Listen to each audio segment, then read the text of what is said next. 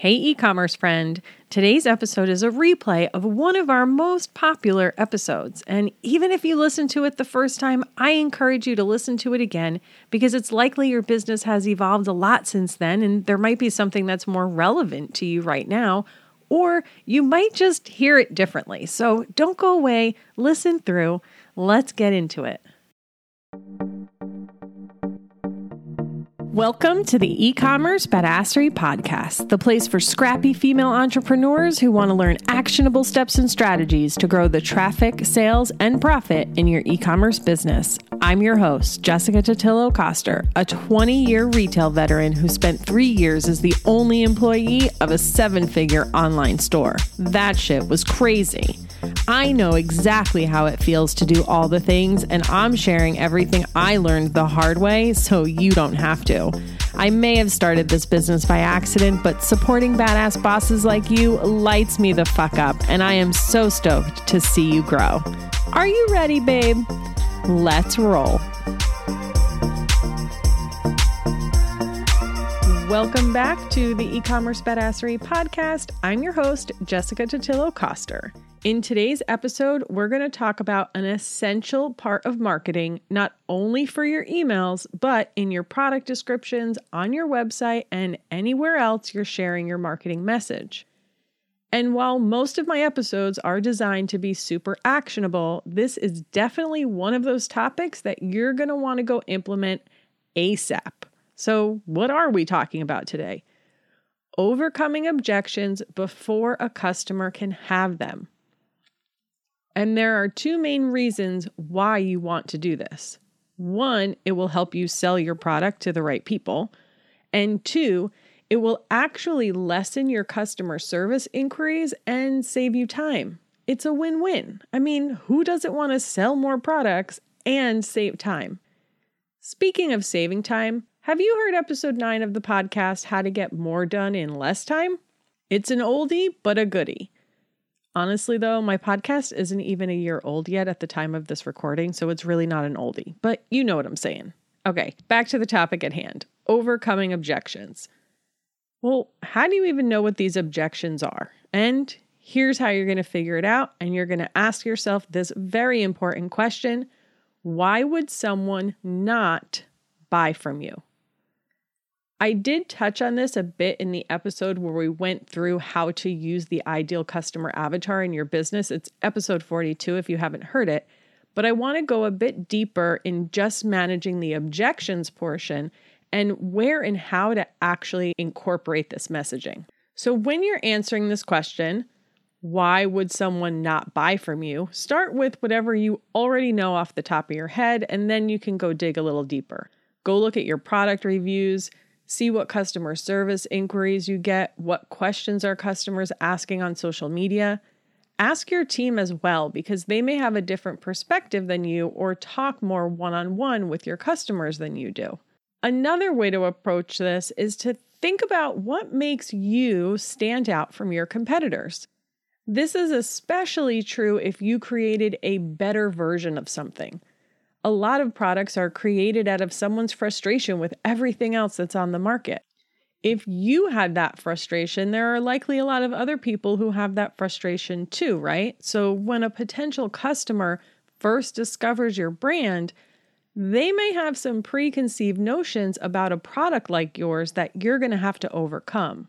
And I think in episode 42, I mentioned the example of dollar store eye makeup it may be perfectly safe, but because I have preconceived notions about where the dollar store gets their product and it's something that's going to be on my face, I'm probably not going to buy that without some smart marketing by them.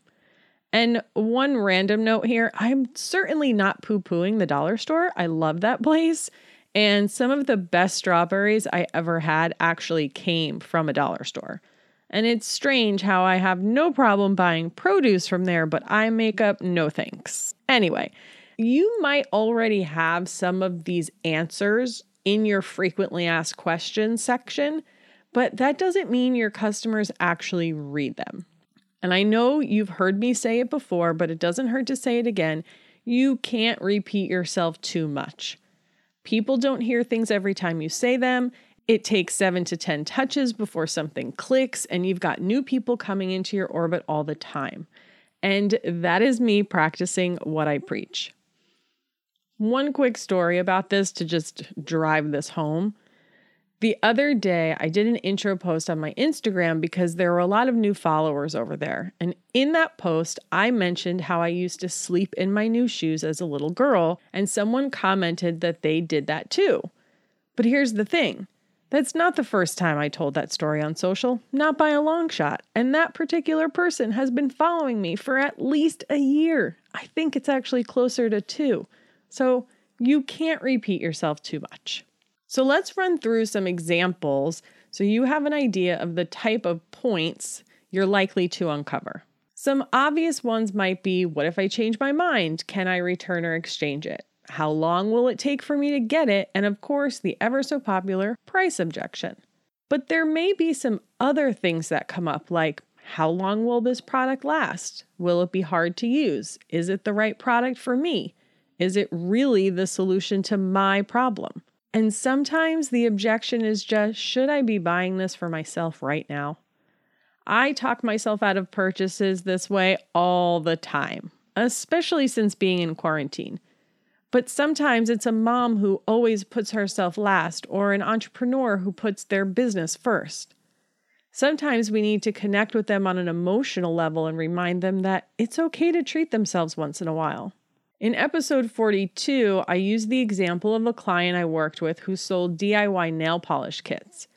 You get all the ingredients necessary to mix your own custom nail polish color, which is super cool, right? But the biggest hurdle to getting that first purchase was what if I mess it up? They were hesitant to try it because they weren't confident they could actually do it well.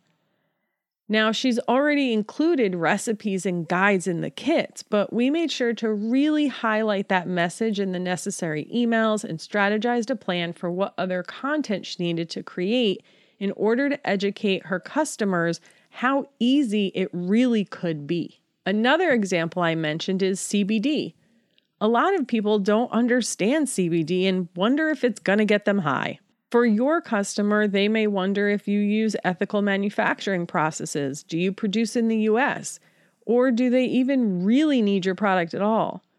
The last one might be especially true if your product is super innovative, because let's be serious, there's a lot of stuff we have today that people got along just fine without before. Ooh, and another great example of this is Nivea's in shower body lotion. If you remember episode 40, where I spoke to brand strategist Maureen Wongi, who talked about her experience of launching this product, it's hard to get people to change habits. And in the case of this particular product, what they realized was they actually needed to target an entirely new customer, which isn't really the conversation we're having here today. But I wanted to mention it because it does speak to the fact that sometimes the reason they wouldn't buy it is that they're already loyal to another brand or they don't quite see how it's going to fit into their existing routine. Now that you've got a handle on what those objections are, you can start working them into your marketing. And let's start with the email piece. If you think about the entire customer journey and the email automations you're going to have in place, and listen to episode three if you're not sure, there are three main places you're going to want to focus on overcoming these objections. Do you know what they are? Don't worry, I'm going to tell you. It's the welcome series and your abandonment emails, like the browse and checkout abandonment. And in terms of email specifically, that makes perfect sense, right? Because these are the emails that are speaking to your customer before they make a purchase with you. So, how do we actually implement this? In many situations, it's as easy as calling out your value propositions in the email, whether that's by adding icons that call out your free shipping and easy returns, a link that sends them to a page on your website to get the answers, or a section that encourages them to reach out to your customer service team for more help. Another great way to do this is by putting customer reviews into the emails themselves. Depending on your product and business, you may want to just put some general reviews in there, or you can get super fancy and use dynamic content to show specific reviews on the products they're shopping for. Depending on the level of objection, you may even want to make it more of a focus in your email by putting it in the main body of the message, the top of the email, or even the subject line. It really just depends on your particular situation. Now, I know I put email marketing in the title of this episode, but there are more places you want to make sure you're hitting these points with your customer, like on your website, your product pages, and even your social media. For your general website messaging, you want to make sure you've got it on your customer service and FAQ pages. If you offer free shipping, you'll want to have that in your hello bar. And depending on your business, you may even want to answer those non product specific objections on your cart page. Anything that is product specific, though, you're going to want to have that on your individual product pages. And depending on your product assortment, this might be something that makes sense on all of your products, like the CBD and nail polish kit examples I gave you. If that's the case, having a link on the product page that either pops up into a modal or sends them to another page on your website works well. And this is likely something you can add into your theme setting, so I would definitely check your documentation. If it's not universal across your product, then you're better off just working that into your product descriptions. And let me give you an example from my own business. One of the first services I offered and that I still offer is a Klaviyo audit. This is where I dig into your account, find optimization opportunities, and then deliver my findings to you over a 90 minute call.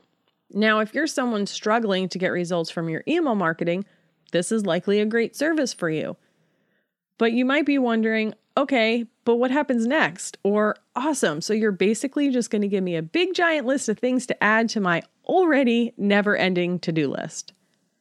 So when I'm talking about this service, I make sure to point out a few main things. One is that it's best if you have the time or a team to implement my recommendations. And two, that I give you a prioritized action plan.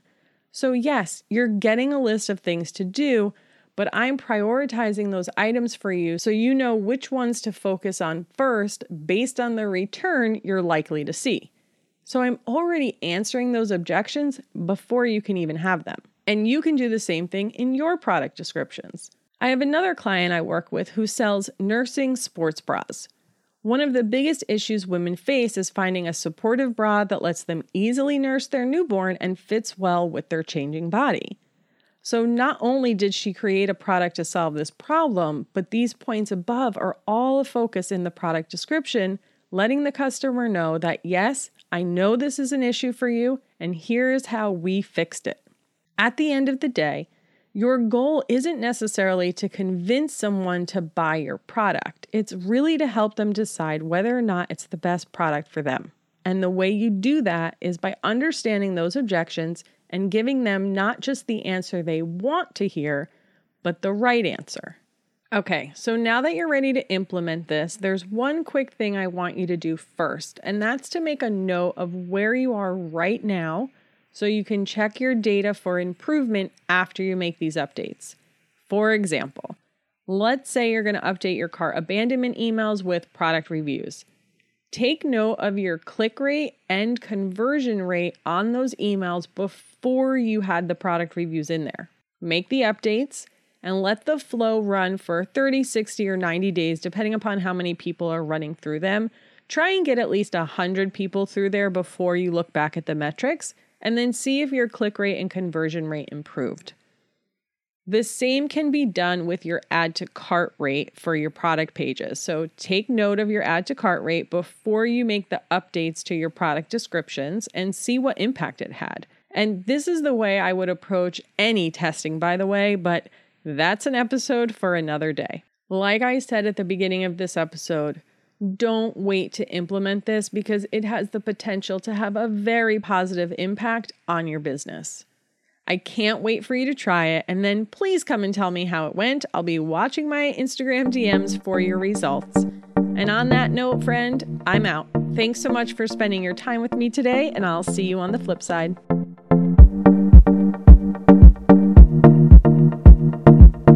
Thank you so much for listening to today's episode. If you like what you heard, I'd be so grateful if you'd leave a review on Apple Podcasts and don't forget to subscribe so you never miss an episode. And if you're looking to surround yourself with more product entrepreneurs who totally get your life right now, get your booty on over to the e-commerce badassery Facebook group. Can't wait to see you there.